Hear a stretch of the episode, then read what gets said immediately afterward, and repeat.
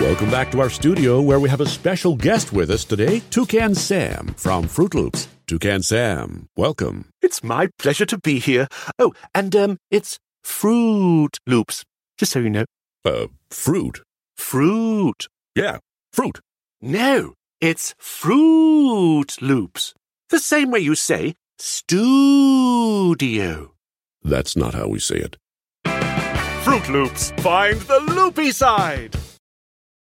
Welcome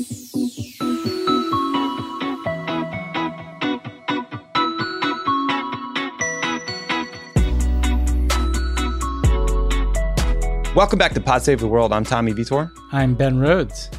Ben, as far as I can tell, Joe Biden is still president. uh, the day to day coverage doesn't always reflect that, but I, I think that's still the case. Yeah, there's only like what, like 62 days left in the Trump show. So I guess the coverage is getting the very last drops of the Trump reality show before we all move on. Yeah, you got to milk that. Uh, unfortunately, we are also uh, doing the same thing today because there's a lot of kind of weird news out of the Trump White House Yeah, that we no, should cover when it comes to foreign policy. He's still the president. He's still the president, unfortunately. Yeah, he's still got a lot of power for uh, a couple days. So the first thing uh, we're going to talk about is reports that Trump is looking for options to bomb Iran. Don't love that. The other thing we'll get into is reports that he is looking to accelerate the drawdown of troops from various places across the globe. Uh, we'll dig into the ongoing civil war in Ethiopia and the scary ways it is expanding uh, uh, in the Horn of Africa. Reports that the Al Qaeda number two is dead uh, and was assassinated in Iran by Israeli linked gunmen, I guess. I don't know. We'll, we'll dig into that one. Talk about what's happening in Peru. We'll talk about China's uh, new trade deal that sounds a lot like an old Obama trade deal. The latest in Hong Kong, a bit on the transition. And then the interview today uh, is great. I talked to Rowaida Abdelaziz. She covers Islamophobia, social justice, and national security at HuffPost. Uh, we talked about some really interesting reporting that this app, Ben, called Muslim Pro, that's been downloaded by like 100 million people, was selling its data to data brokers that then went on and resold it to like security contractors, including uh, U.S. Special Operations Command. So you can imagine how upsetting that was Hmm. for a lot of people, uh, and a whole bunch of stuff. By the way, actually, Ayad Akhtar's uh, novel inspired like half of my questions because it's Yeah. just so good and like so searing. So uh, stick around for that. You will not want to miss the conversation.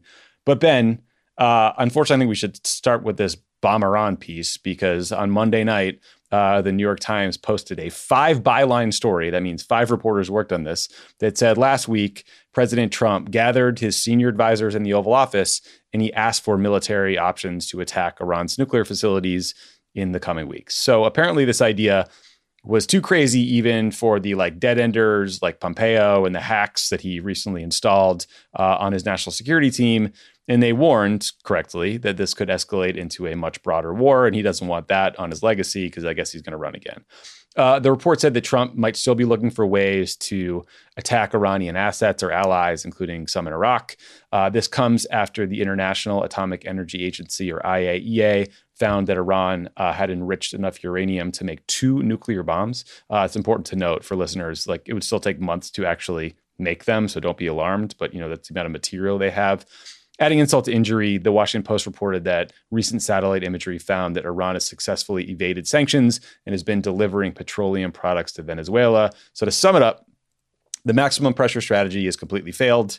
Uh, and now it appears that lame duck Donald wants to blow something up. So the White House is also reportedly very nervous about the anniversary of Qasem Soleimani's assassination on January 3rd. So Ben, I'm hoping this all leaked out because someone briefed on that meeting wanted to prevent a, a missile strike from happening. But if Trump bombed Natanz or bombed Fordow, the two uh, enrichment facilities, what do you think would happen? Like, would it? How far would it set back Iran's nuclear program, and what do you think the reaction could look like? Well, yeah, I mean, I really look forward, Tommy, to talking about criticizing, breaking down Joe Biden's efforts to, pursue diplomacy with Iran because we've had this conversation. But I mean, I look. Hey, first of all- remember when you were attacked for saying that it was uh, the JCPOA or war? Yeah, well, that's the thing is like this is Yeah. the result of their failed policy, and and what happened is you had a deal in place. Trump tore it up, and Iran, as the IAEA found, has significantly expanded its domestic enrichment activities because it's no longer abiding by the constraints of the deal that the US violated. It's not that complicated. And I think Trump on his way out of office is presented with, you know, the clear evidence of the complete and utter failure of his policy. It's hard to think of a policy that has failed more because Iran has except for more, North Korea. Well, yeah, Iran has more nuclear material. They're more aggressive in the region. None of the Yeah, problems yeah. have been solved, right? Uh, look, if we bombed their facilities just on the nuclear side, we when we looked at this, we assessed that you probably set back their nuclear capability like a year.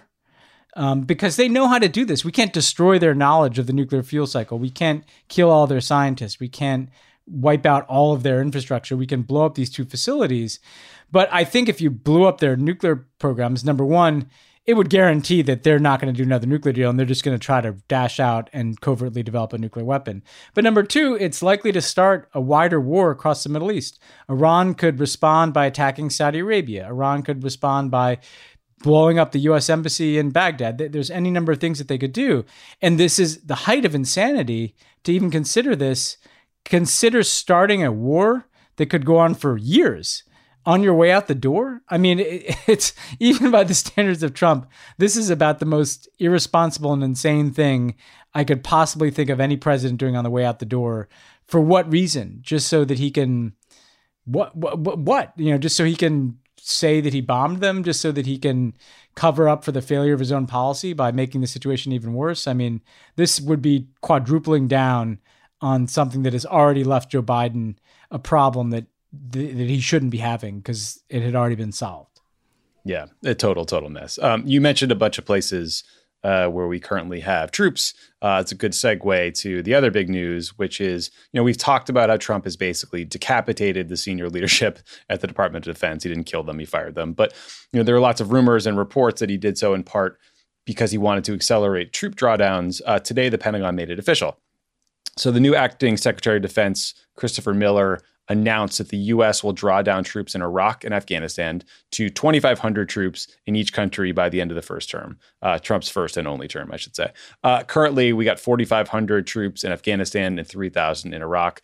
The New York Times had reported that Trump would also withdraw the 700 troops doing training and counterterrorism in Somalia, but I don't think that was announced today. So, for context, like there have been countless reports over the last few years about how Trump is mad at DOD, at the Pentagon for slowing down these troop withdrawals. And frankly, I think he has a point. There was a recent exit interview by a guy named James Jeffrey. He was the former special representative for Syria, where he was basically bragging that he lied to Trump and played shell games to keep more troops in Syria than Trump had ordered, which, like, I don't care what party you're in. I don't care how important you think the mission is or how self-important you are personally or if you're the, you know, committee to protect America or whatever. It's just not acceptable to defy a presidential order about ending a war. Uh, but I digress. Like they didn't elect Jim Jeffrey, they elected Trump anyway. Uh, so this could be why Mark Esper was fired in part, the former SecDef. He reportedly told Trump that the conditions weren't safe enough for a withdrawal in Afghanistan. Um, Already, we've seen several Republican members of Congress criticize this plan, including Mitch McConnell, who compared it to the U.S. departure from Saigon in 1975. Ben, maybe we should do these one at a time since they're totally different countries and situations. Maybe we start with Somalia. Again, it's been reported, but it wasn't announced, I don't think. I don't have a great handle on what that mission is at this point. I think it's like counterterrorism against Al Shabaab and then training the Somali military. I think everyone agrees that Al Shabaab is a real threat that we want the Somali government to have some sort of military capacity. The timing seems particularly bad given the civil war happening in Ethiopia next door, which we'll get to later. But what, what do you think about pulling those 700 guys out of Somalia? Well, look, I, you know, it's such a weird Trump thing because it, it, it actually wouldn't end the U.S. involvement militarily there. The drone base, yeah, the drone bases would still be in place. The U.S. has troops in Djibouti, which is right there, and so you know you'd be removing. You know, he seems obsessed with troop numbers, but not looking at actually what the U.S. military is doing. Um, I think taking out those 700 would reduce the capacity that we have to be training the types of security forces that you would want to be responsible for securing that area without diminishing what I think have been way too frequent use of US drones that have caused civilian casualties that have dramatically mm-hmm. ticked up under Trump.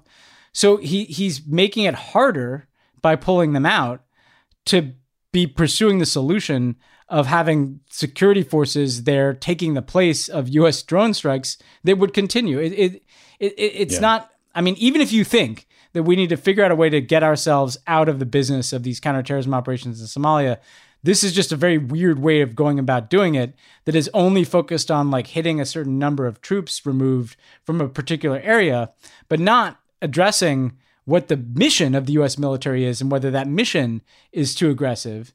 And as you point out, Ethiopia, which has also been a part of supporting peacekeeping forces and supporting counterterrorism efforts in that area, is pulling its troops out at the same time. So you have this potential for this vacuum of support for the Somali security forces and support for the peacekeeping missions against uh, Al Shabaab, the terrorist group there. What just so tr- Trump can, I mean, is he really yeah. going to run for reelection in 2024 on the, the the accomplishment of removing 700 troops from Somalia? It's yeah, it's kind of bizarre seems unlikely. I, I, found the Iraq decision similarly confusing. I mean, that government is incredibly unstable. The security situation in Iraq is apparently so bad that Mike Pompeo has threatened to withdraw all embassy personnel from our U.S. embassy in Baghdad, which is the size of the Vatican. It's like 100 plus acres. I guess this is just pulling out 500 guys and, and getting it from 3,000 to 2,500. But did you have a reaction to that decision? It seems similarly arbitrary to me. It seems arbitrary, and it's it's what what is the point? Um, you know, because what you do is you look at the missions of the troops. What are they there to do? And some of them are there to protect the U.S. embassy and U.S. diplomats. Some of them are there to support counter ISIS operations, which have largely been paused since the Qasem Soleimani assassination because it's so dangerous to conduct those operations. And some of them are there to to help train or support um, the Iraqi security forces. Again, we don't know why they're picking this particular number. Um, he's not going to zero, so he's not going to be able to say, "I took all the troops out of Iraq." Yeah. What What is the magic formula that led to this number? And in Iraq, if you remember, there's like 30 nations involved in a coalition there. None of those other nations seem to be consulted. Again, it just seems like either arbitrary so he can say he drew down forces, or maybe he doesn't care if things go off the rails in Iraq because that would make Joe Biden look bad. I mean, honestly, I think we there's no limit to Trump's cynicism. So yeah, a good point. You, yep. you actually might need to consider the reality that he's going to leave circumstances kind of almost deliberately more difficult for Biden. He gets to say, "I drew down troops," and then he gets to blame Joe Biden when the ISIS problem gets worse because he's you know, provoked the Iranians and removed some of the U.S. troops there. Again, it seems totally bizarre. Yeah, so th- that brings us to Afghanistan. And so, look, you know, you and I have both talked many times uh, about the fact that we think it's long past time for the U.S. to be out of Afghanistan. But there are also these ongoing peace talks between an Afghan group and the Taliban. And I guess the question is would uh, a fast withdrawal uh, of 2,500 troops or so make that harder? Would it lead to a hasty NATO withdrawal? Uh, because I think there's like 7,000 NATO forces there, but they basically rely on the US military for logistics and often protection. Would that lead to chaos? You could see a redux of Obama in Iraq in what, 2014? End up sending troops back in. I mean, to your point about how to make it harder for Biden, this could be part of that. Yeah, we've talked about the peace talks, right, that are going on between the Afghan government and the Taliban. Obviously, you and I have been pretty pessimistic about those.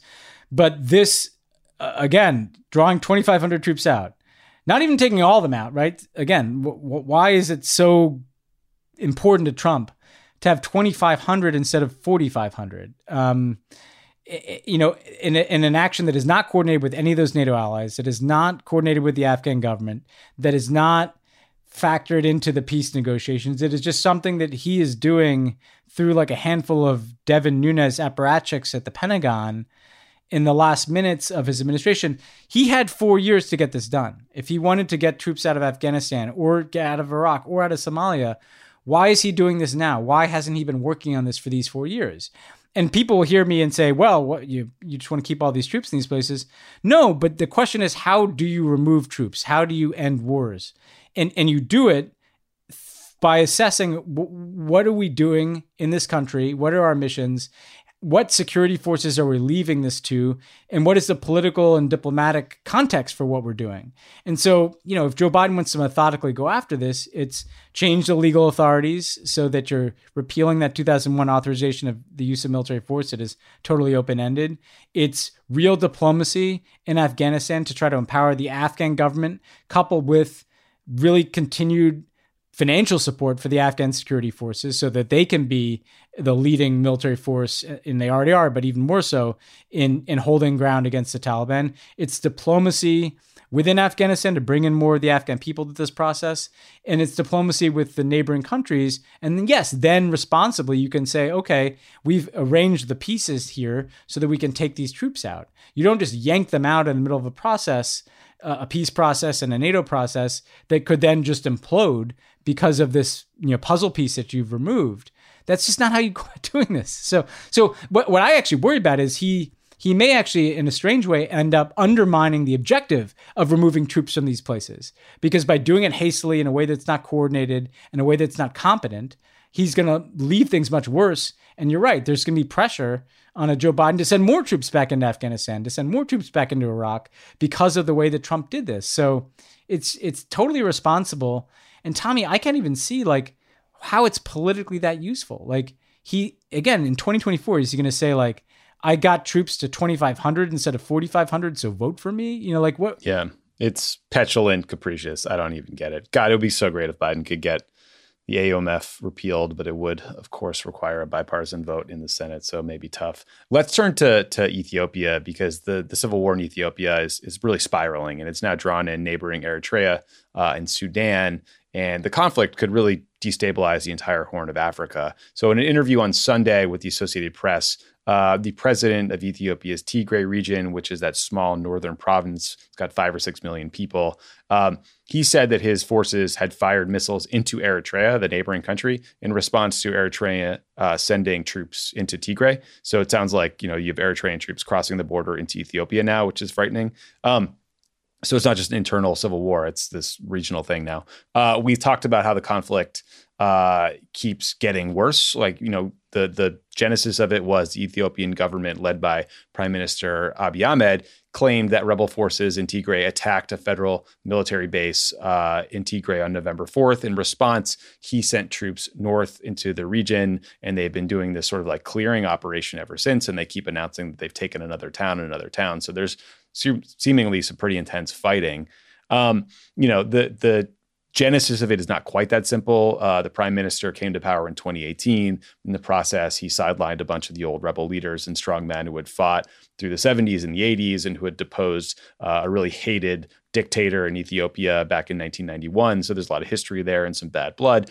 But you know, this news shocked the world because Prime Minister Ahmed had won the Nobel Peace Prize for his efforts to broker a peace deal with Eritrea just recently. So the African Union, which is based in Ethiopia, is reportedly pushing for a ceasefire. It's been rejected by the prime minister, reportedly. Um, there's also reports that up to 25,000 Ethiopians have crossed over into Sudan to flee the fighting. Uh, ben, I think you mentioned this last week. The UAE has significant military uh, presences in Eritrea, and there's reports that their drones are hitting targets in Tigray. So all the communications into the region have been cut off, so we don't really know for sure.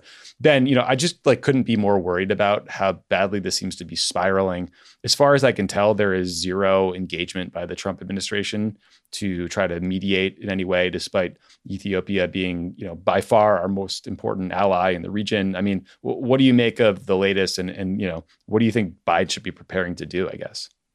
Well, right now it feels like the whole situation is going off the rails in ways that you know would be incredibly damaging to Ethiopia. It would lead to a civil war, human, humanitarian consequences. It could spill into Eritrea, as you said. It could create kind of ripple effects across the Horn of Africa as Ethiopia moves its uh, forces out of the Horn of Africa. And it's going to lead, of course, to refugees as people are, are inevitably going to be fleeing the areas of fighting. And in that, we've seen destabilize neighboring countries or seen it uh, contribute to a refugee crisis uh, where you've got already 80 million people displaced.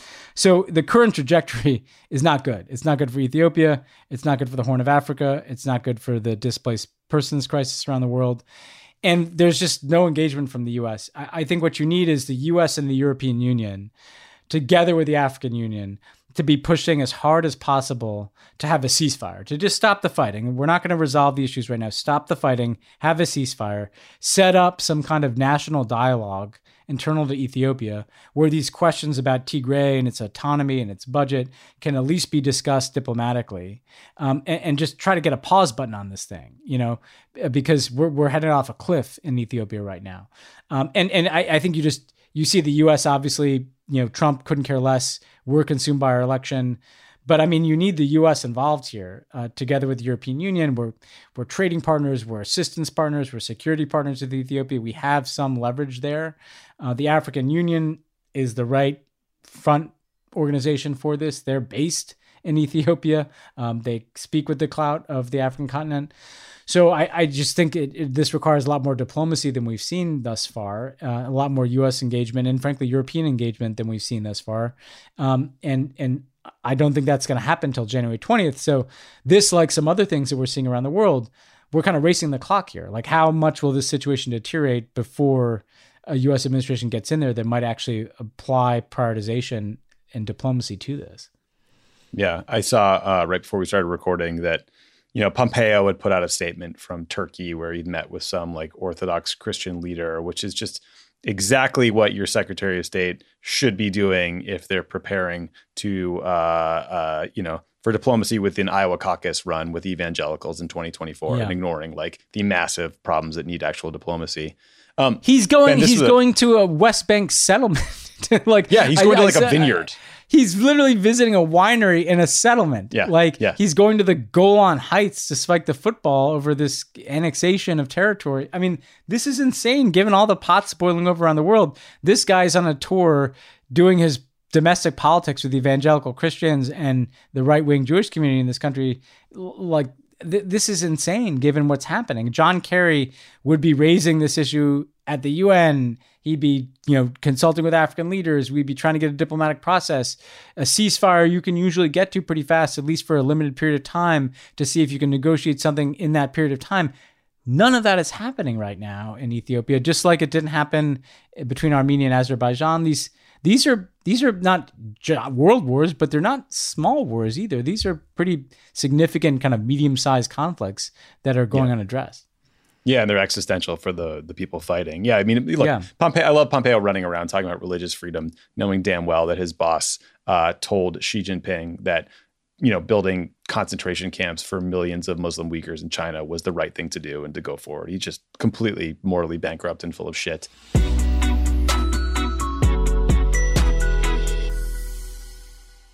Support for Pod Save the World comes from the International Rescue Committee.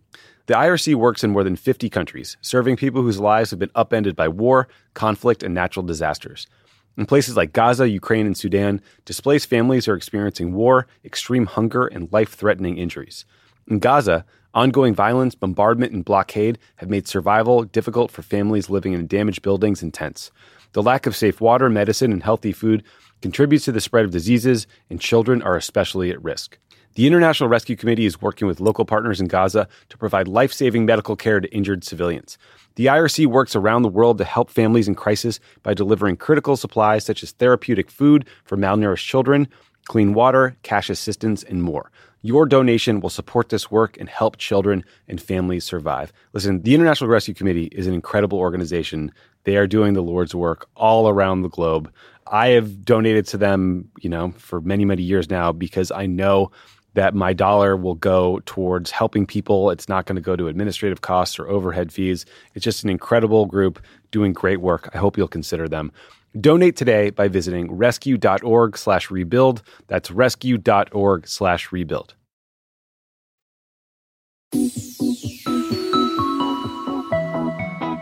So on Sunday, the New York Times reported that Al Qaeda's second highest ranking leader and one of its founding members, uh, a guy who was one of the masterminds of the 1998 attacks on the U.S. embassies in Kenya and Tanzania, was killed in Iran three months ago by Israeli linked or maybe Israeli, I don't know, run assassins in Tehran. That's the reporting.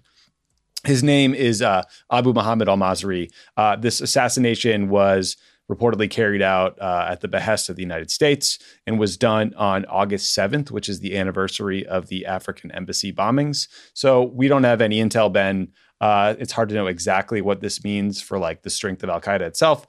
But it's worth noting that Al Masri was seen as like a very capable operational leader. He was there from the beginning. Uh, our former colleague and a, a, top intel official, Nick Rasmussen, said in the piece that his death will contribute to the fragmentation of the organization and splintering between like old guard and new guard, which seems reasonable. Um, this has understandably, I think, kicked up a broader set of questions about why an Al Qaeda guy was in Iran and what their links are or are not. Uh, historically, this discussion has created some challenges, right? We remember the Bush administration attempting to connect Al Qaeda and Saddam Hussein and using that to sell the war in Iraq. Uh, do you want to offer any context about Iran?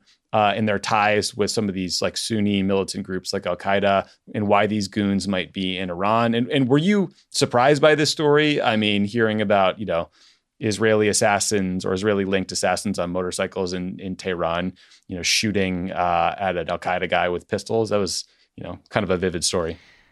Yeah. I mean, it's something out of a movie. Um, you know, there are two pieces. So first the Al Qaeda Iran piece and then this, this operation. I mean, this has been a very strange uh, dynamic, uh, dating all the way back to the, the Bush administration, um, where there were several fairly senior Al Qaeda guys that were known to be in Iran. And uh, in the years after 9 11, uh, Iran put a bunch of these people in prison. Um, some of them were under house arrest. Um, and, and, there was this kind of strange dynamic. Um, again, Bush, Obama, Trump, um, where you you had these guys that were seen as former Al Qaeda management types who were in Iran, but there wasn't an assessment that they were still operational, that they were playing any leadership role, that the Iranians don't share objectives with Al Qaeda. I mean, you know, they're they're the Iranians are Shia, Al Qaeda is a Sunni extremist organization. They're on opposite sides of a variety of conflicts, including in places like Syria, including in Iraq. Um, so I think there was this kind of perception um, that the Iranians were basically sitting on these guys. Um, and yeah, some had been in prison, some had been under house arrest, uh, some, but I'm not up to date, obviously. There's been four years under Trump.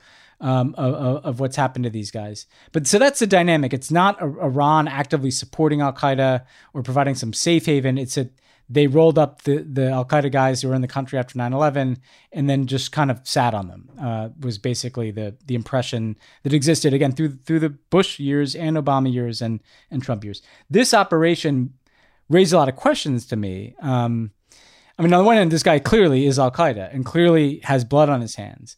Although usually the U.S., um, you know, usually there's an operational reason that you would take somebody out. In other words, usually it's because we have in, intelligence that this person is is back involved in plotting terrorist attacks. So the biggest question I have is was this like a retribution case of taking this guy out because of his role in the embassy bombings?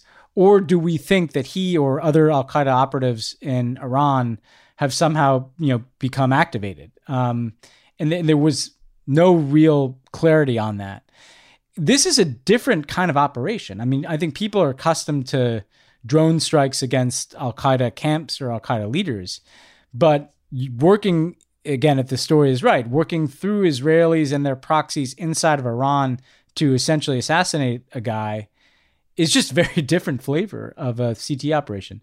We've seen the Israelis do this um, in the past in Iran and other places, take out targets um, through proxies, through gunmen who can carry out this kind of action. Um, so to me, it raised a lot of questions, and and and some of them are, you know, as much as you don't shed a tear for any any guy like this, um, I'm just curious to know what the the triggering factor was. You know, what, again, was it just we figured out where he was and he's a bad guy and he's responsible for the embassy? You can mount a defense on that. I'd just like to know is it that or is it because we think that this guy was somehow engaged in Al Qaeda operations today from inside of Iran? That's a whole other ballgame. It'd be useful if Joe Biden and his team could get national security briefings yeah, that to would get be the good. answers yep. to that questions. Yeah.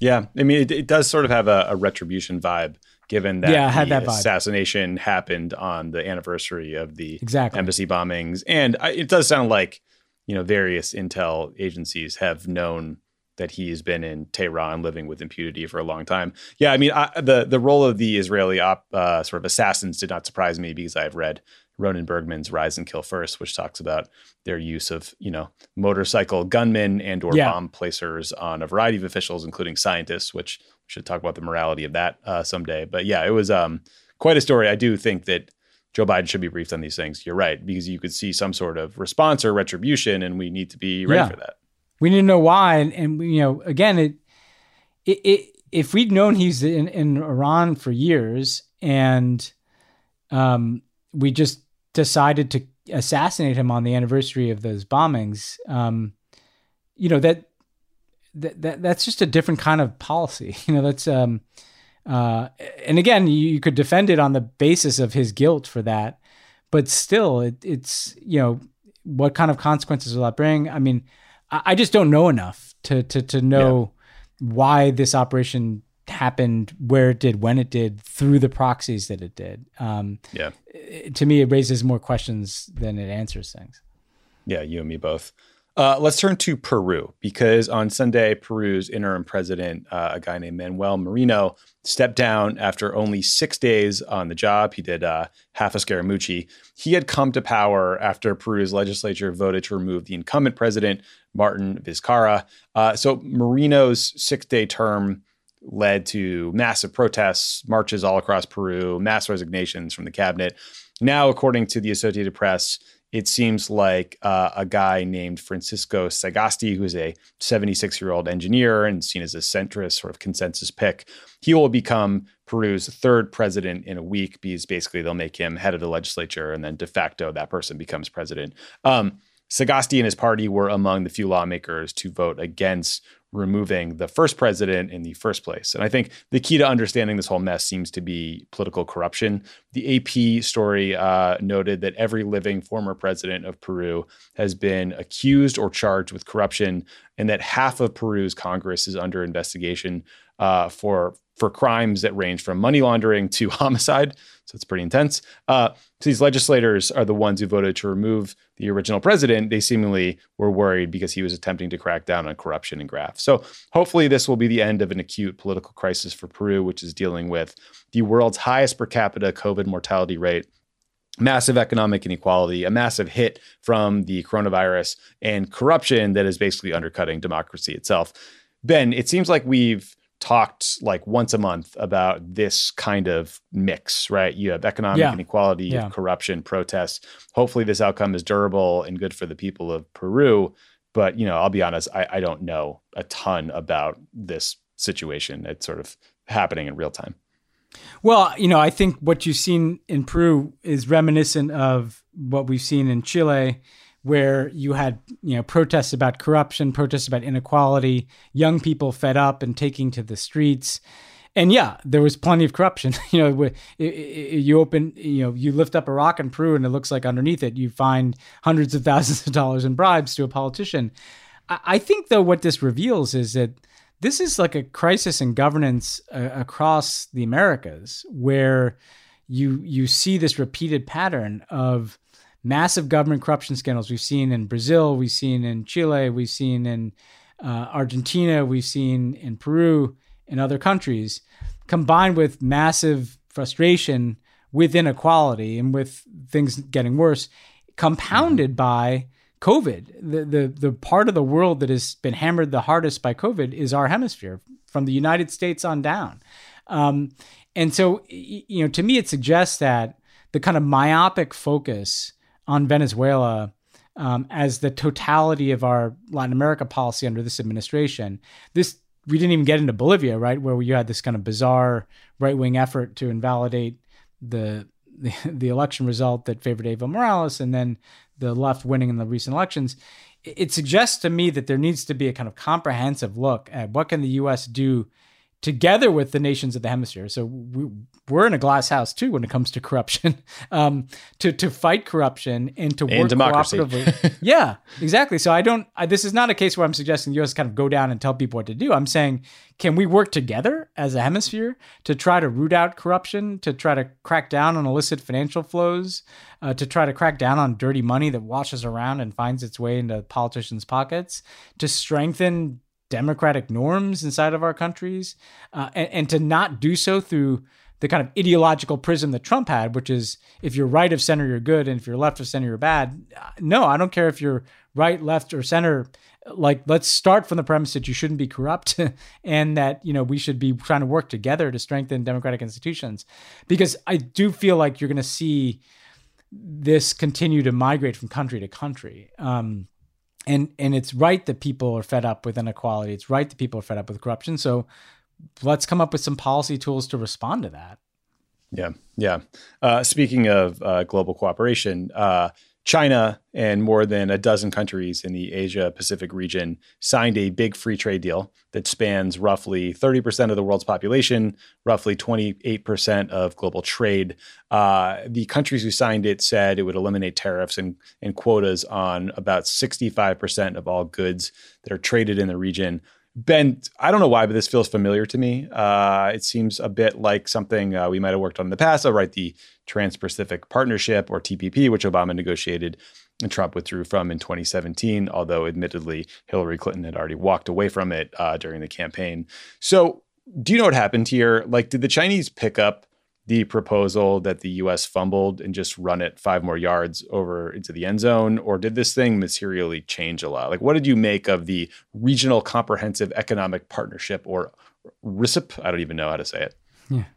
No, I, I think, and look, I, I, I, recognize that we criticize Trump a lot. We, we have a few more weeks to do so. I'm going to do here. Um, I think the Chinese saw a huge opportunity, and you know we had negotiated over many years TPP, which was a similarly large block of of nations from Japan to Mexico and Canada to Singapore to Vietnam, uh, eleven countries in TPP to set you know rules of the road for trade that were largely developed by the United States, and by the way, also had protections for the environment had protections for labor rights inside of countries.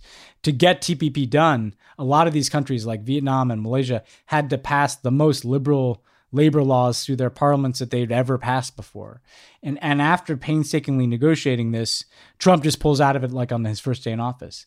And and I I think Hillary would have come back into TPP. I think she would have asked for changes. She would ask for improvements, but uh, the objective I think would have been to keep this in place because this wasn't just a, a, trading block. It was an effort to say this essentially is our team.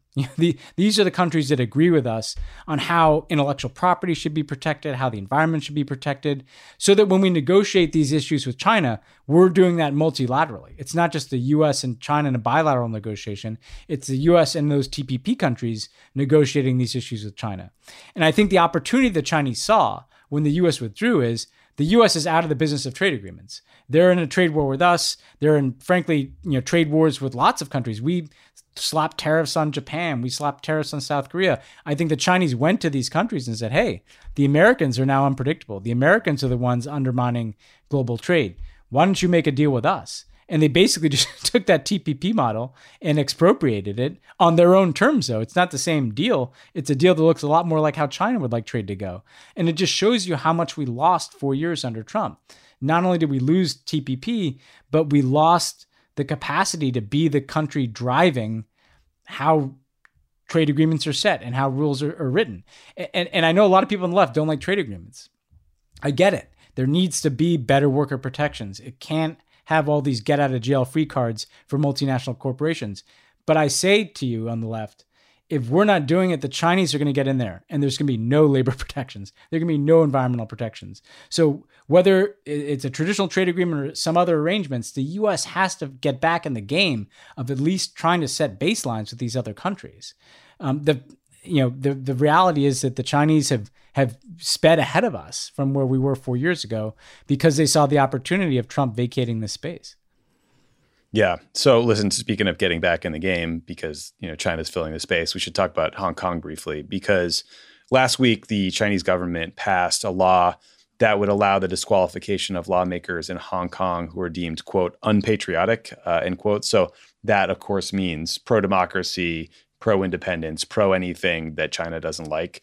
That law was immediately used by the Hong Kong government to disqualify four lawmakers. That disqualification led the remaining pro democracy opposition, which was I think 15 legislators total, to resign in mass. And one of them said that this is officially the death of one country, two systems, and any semblance of independence for Hong Kong. Uh, ben, I think Trump's national security advisor condemned this move, but as usual, Trump himself said absolutely nothing. My question is basically do you think there's anything Biden or the international community can do to pressure China into walking this back at this point, especially now when the only tool that was available was protests, and those are basically impossible because of COVID restrictions? Or is it, uh, do we feel like it's officially too late here?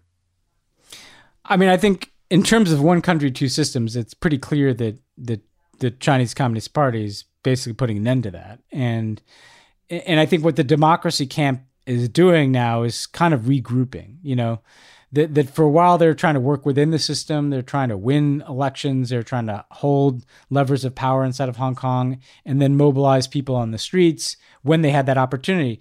When the pandemic happened, and you could no longer mobilize mass protests, they lost their biggest piece of leverage. At the same time that the Chinese government, recognizing that the US didn't really care about this set of issues, certainly Trump didn't, and that the world was focused on other things, they just started ramming through all these laws and wrapping their arms around Hong Kong and squeezing as tight as they could.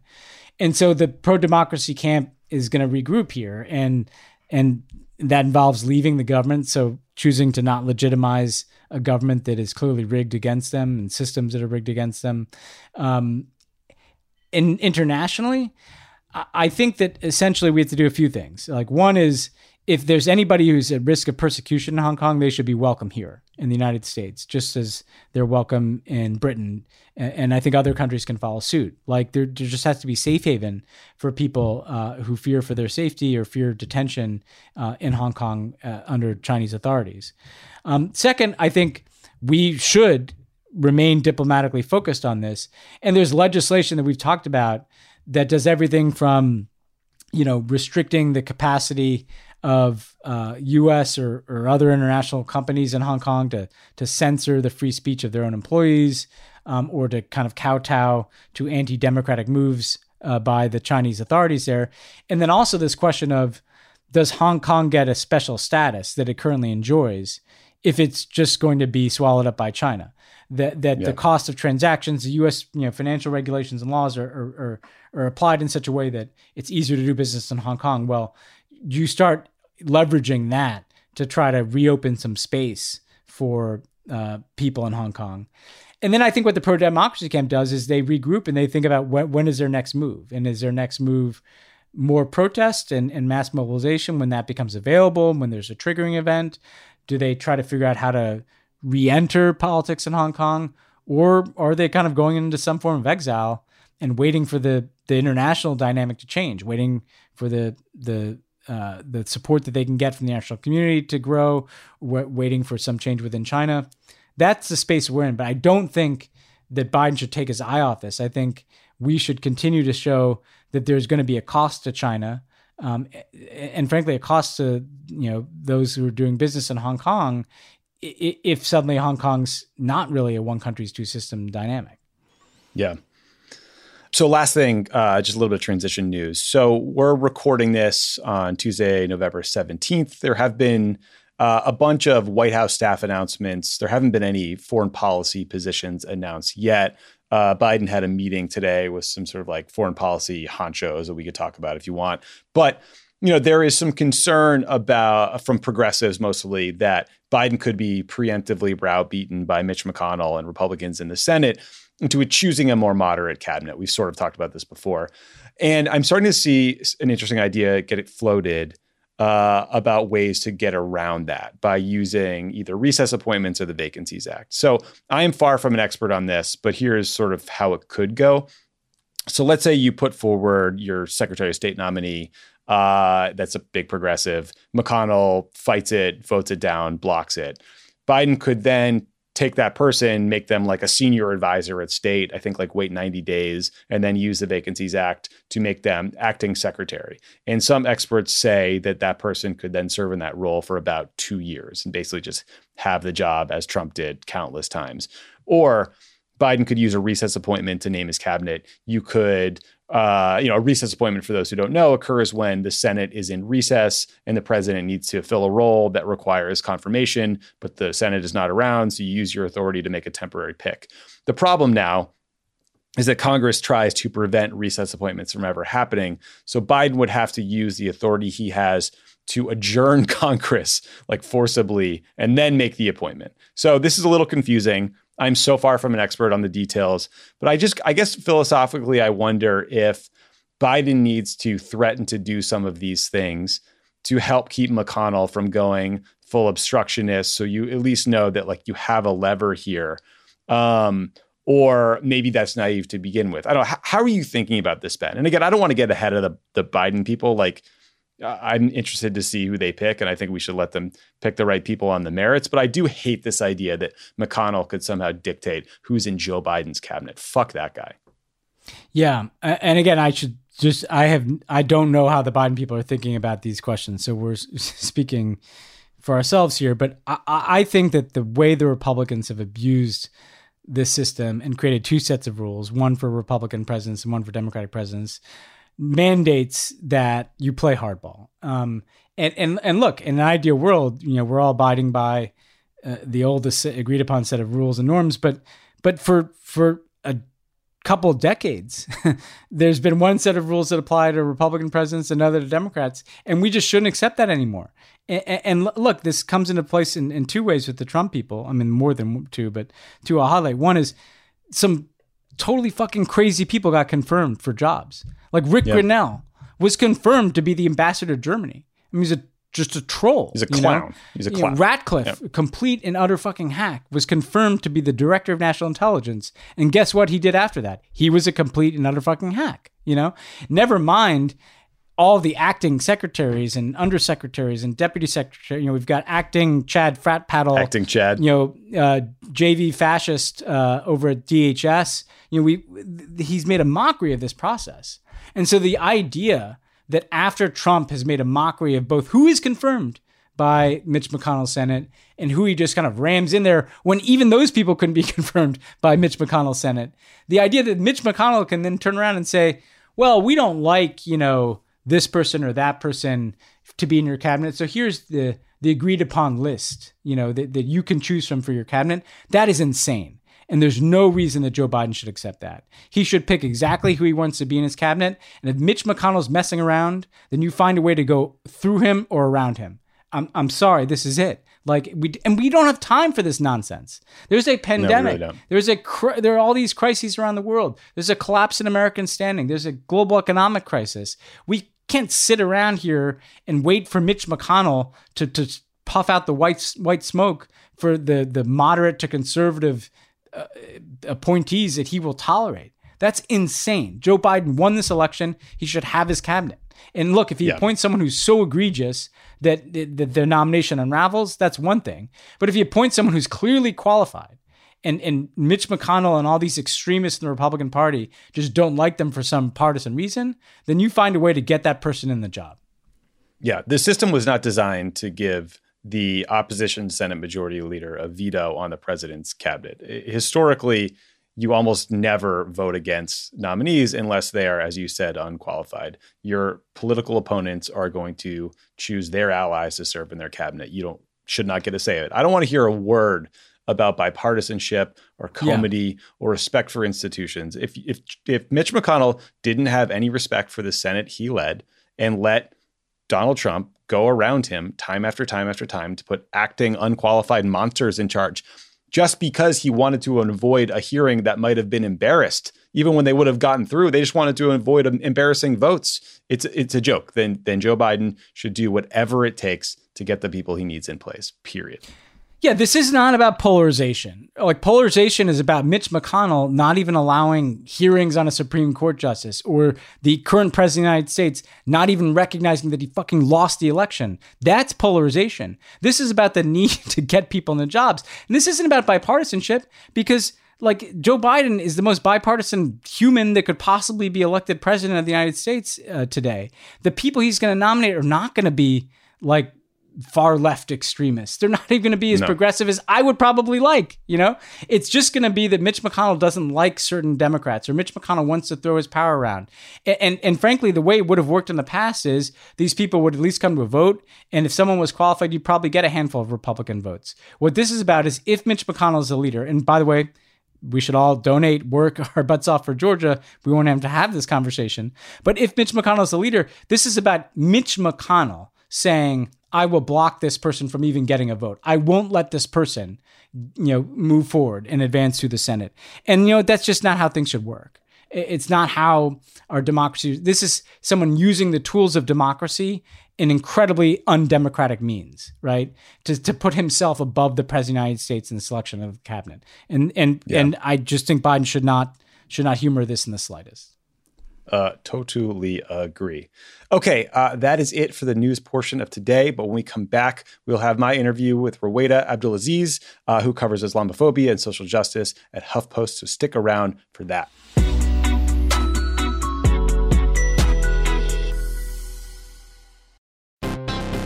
Are you like me and tracking the polls obsessively this election year?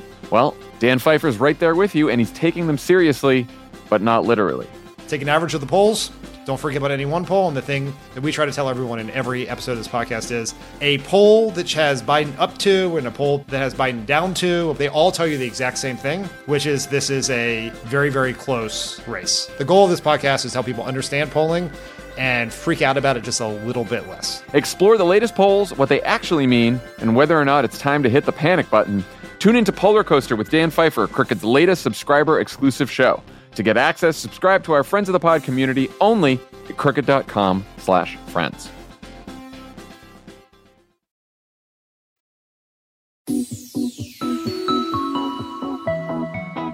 Rowaida Abdelaziz is a reporter who covers Islamophobia, social justice, and national security issues at HuffPost. Rowaida, thanks so much for doing the show. Thanks so much for having me.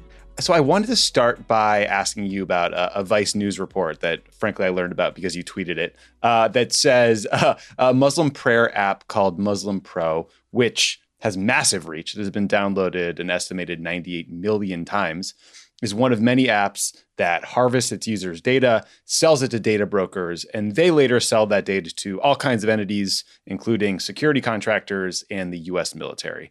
And so, like that kind of data harvesting and sale, I think is it's a pervasive business model for a lot of apps, but the revelation that that Muslim Pro data could be sold to specifically the U.S. Special Operations Command, I think shocked a lot of people. Um, for those who don't know, uh, Special Operations Command or SOCOM does counterterrorism operations, and this raises the question of whether this data could be used to locate people or even target them in military operations. So, what what has the reaction been to these revelations so far?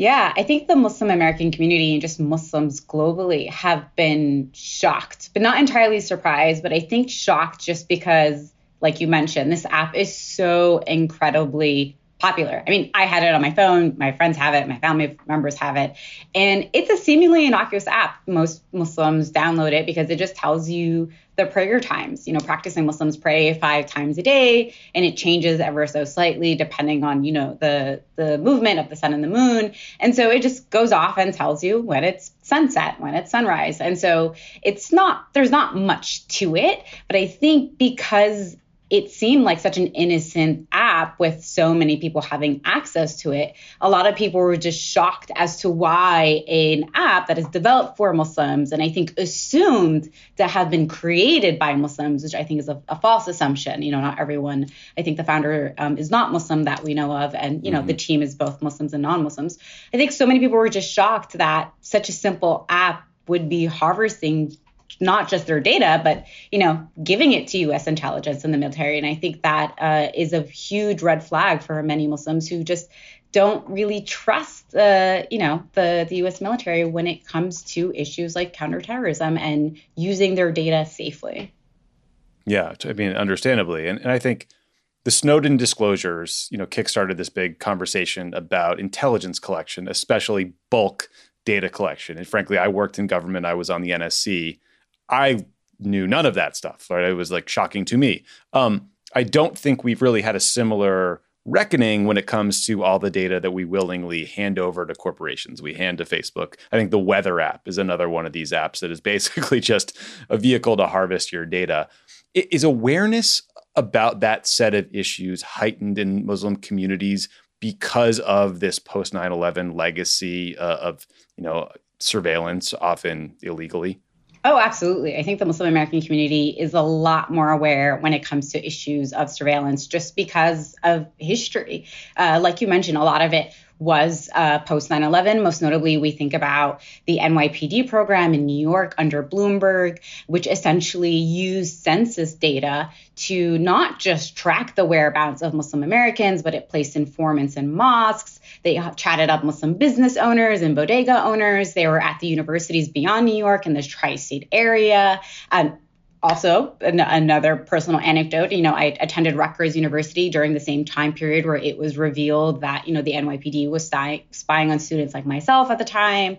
And so that's just one example when we think about uh, larger policies. We think of NSEERS we think of cve and so there's already um, a, a sense of distrust when it comes to muslim americans being surveilled and it not leading anywhere. Um, and then right. being unfairly surveilled right? Because of their there is this guilty by association because they happen to share uh, the same faith of, of certain people, right? And because they they practice and, and pray a certain way. And none of that has amounted to anything. We know the NYPD program didn't produce a single lead, and yet we continually see, I think, policies and things like this. And so it makes sense when it comes to, you know, data and apps. You know, I think there's a sense of um, like a running joke, like a satirical um, joke that runs in the Muslim American community, where we were already super um, concerned about our phones and our laptops and would make jokes over the phone when we were talking to people. Would be like, just kidding, FBI, right? Or just kidding to the apps because we already knew that it could possibly be true. So I think when the Vice report came out, it reinforced a lot of the preconceived ideas that many Muslim Americans had. And I think it's particularly damaging because it continues to create this distrust in this community. Um, there's a trauma that's consistently there. And I think every time we think we've moved away from this issue, um, something comes out to reaffirm that, you know, Muslims are still being unfairly watched in a secretive yeah. and dangerous way. Yeah, so that that trauma that you you talked about, you know, I, have been reading uh, Ayad Akhtar's novel uh, Homeland Elegies. He's been on this show before, just an incredible writer, playwright. But it talks about you know life in America as a Muslim American after 9/11. And there was this passage I was reading it li- like literally last night. He wrote, "quote um, That terrible day in September foreclosed our futures in this country for at least another generation." And I just found that that sentiment like gut wrenching. That he felt like uh, you know, America refused to include him in its future while the 9-11 generation was still alive. It was heartbreaking. And I know it's a novel, but I, I wasn't sure if that is a sentiment that is widely held among Muslim Americans who have had to live with that unfair stigma since 9-11.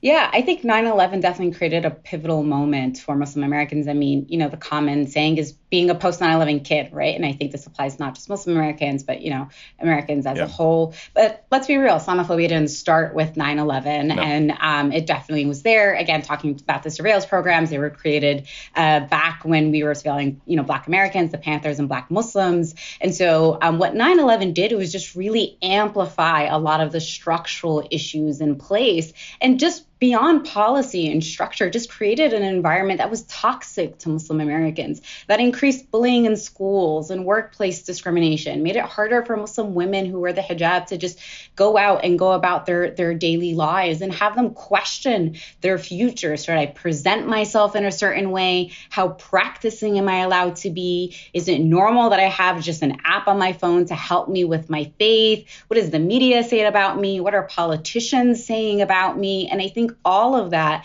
is damaging to the most diverse faith community in the world, right? Muslim Americans are still pretty small. We make up 1% of the total US population, but we are growing um, and, and we are diverse. But I think so often in this post 9 11 era, they've been vilified and demonized so much. And I think we've seen those impacts have, you know, real life effects to, you know, where people choose to go to school or where they're living and how they're interacting with their neighbors. And I think that generational trauma, despite you know being how many years far away from 9/11, is is still pretty much here and still pretty pretty evident.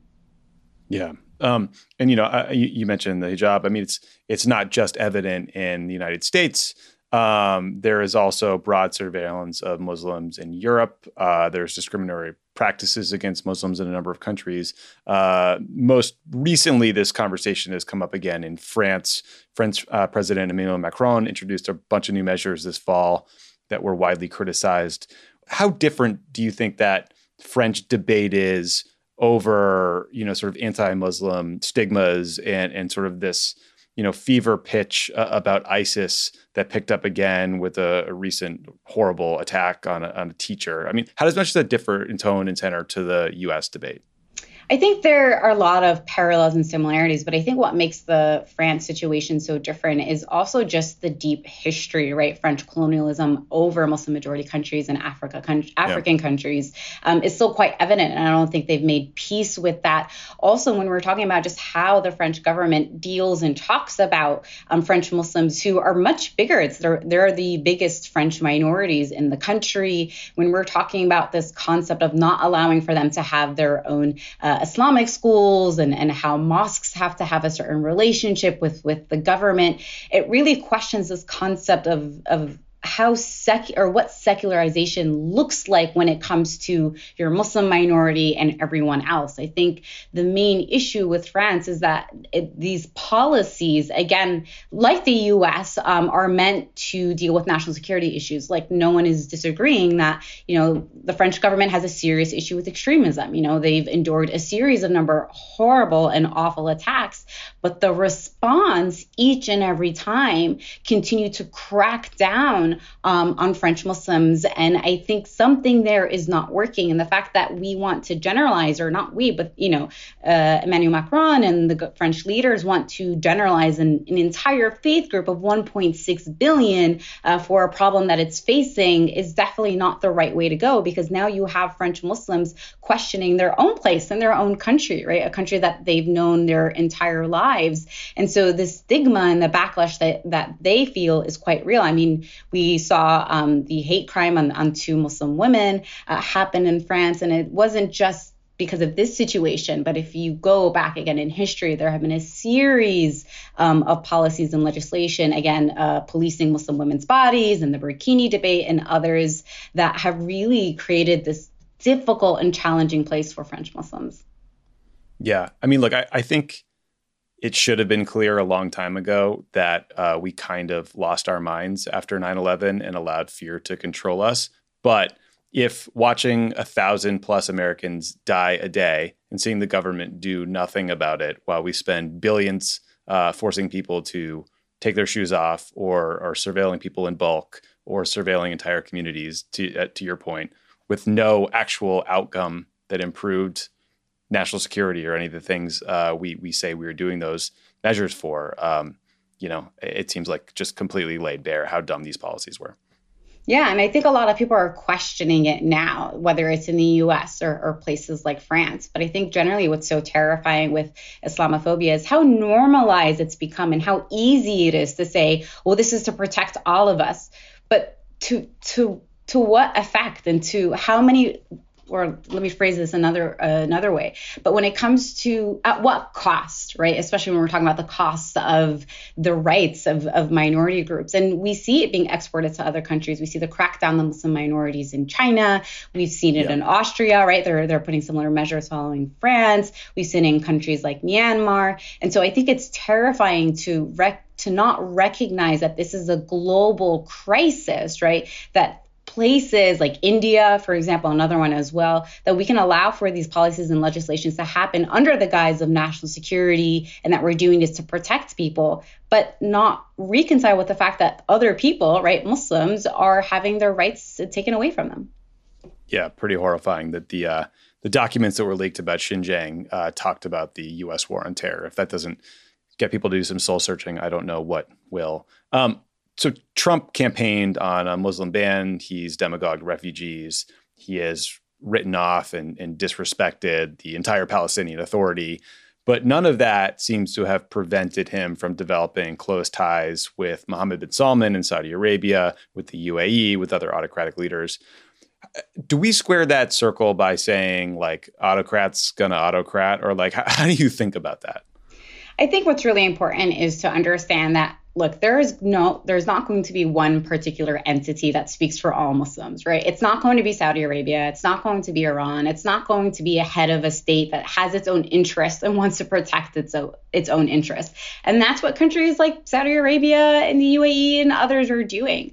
Um, and, you know, Muslims aren't a monolith, right? We, we think differently, we operate differently, and we sure as heck don't look as to one country that's going to protect us and our interests in, in, in international news and in within within the international community. So I think there's there's a disconnect there. And I think what's also really unique about like a country like Saudi Arabia is that at the end of the day, it you know, people point to Saudi Arabia to either defend Muslims or to attack Muslims, right? It's it's an interesting cap because people look at it and the human rights violations that happen there and say, well, this is what all Muslims are like, right? And this is why they're all horrible and backwards and vile people. Look what's happening there. And then people can point to Saudi Arabia and say, well, we haven't banned them. They're not on the list, which is why we like Muslims. And so oftentimes Muslims are just like, mm, we don't really know how, you know, governments are interpreting this relationship, but regardless, it seems to to be hurting us. And it's not like Muslim, you know, Muslim majority countries and those heads of states can't perpetuate Islamophobia themselves, right?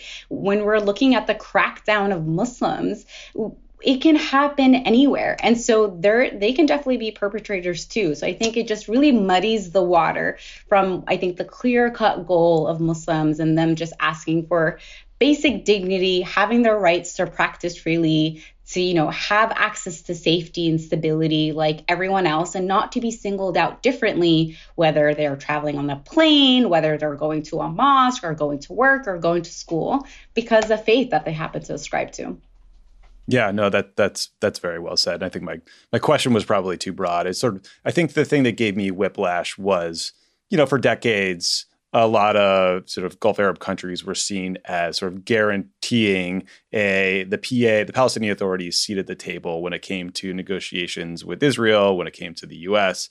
And then when the Trump administration just completely screwed them and said you basically could get a, a fraction of, you know, the last sort of uh, negotiated uh, amount of territory there was a there wasn't much pushback. There was a lot of silence from Saudi Arabia, the UAE, some of these countries.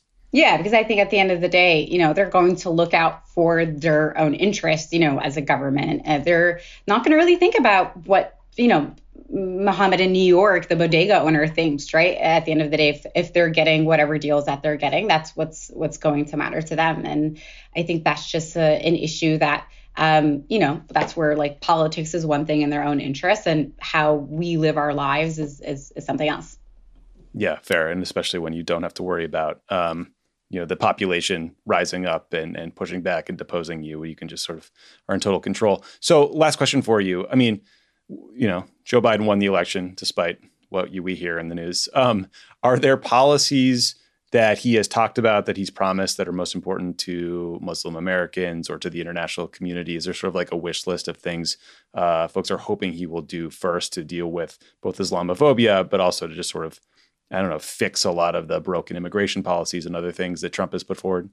Yeah, he made a lot of promises that I think Muslim Americans are really keeping an eye out for. Domestically, he vowed to repeal the Muslim ban on day one when when he's in office. So I think that's definitely a big ticket item to see uh, what's going to happen with that. Increase um, refugee caps. And I think a lot of that also comes from a lot of Muslim majority countries. You know, he specifically put out a whole agenda, I think, um, on, on his website that talked about issues that pertain to Muslim Americans and beyond immigration things, things like access to healthcare, um, talking about, you know, the high levels of bullying um, in schools and fostering a safe mm-hmm. environment. Um, internationally, he talked about the situation in Kashmir um, as one that he, he pledged to do right by. Um, he also did talk about uh, the Palestinian-Israeli conflict uh, with with caveats there. So I think there's some hesitation there. A lot of caveats, yeah. So there's that. Um, but I think he's vowed a lot, um, and I think a lot of folks are just going to be paying attention and you know trying to hold him accountable to see if he follows through with a lot of the promises he's made. Absolutely. Well, uh, hopefully we can have you back we can hold him accountable and six months. I don't know. Whenever whenever he actually has a government in place, if Mitch McConnell will let it happen. uh, Rowaida, thank you so much for doing the show. Thanks for all your reporting. Where can folks find you uh, online if they want to follow you, read your stuff, etc.? Yeah, I'm on Twitter. It's at Rowaida underscore Abdel, and you can find my work on the HuffPost.com website. Excellent. Uh, everyone, check it out, and uh, thank you again. Thanks for having me.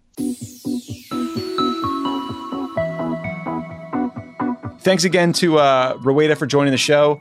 Thanks to you, Ben, for uh, you know talking to me.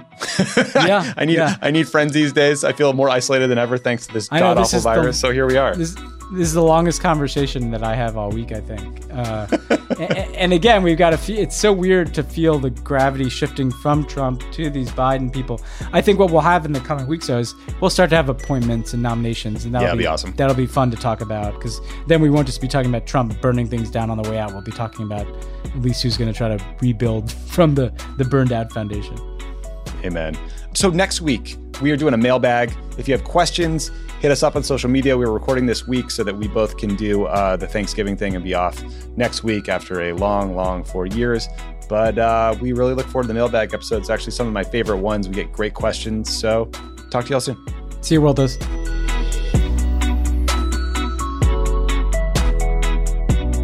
Pod Save the World is a crooked media production.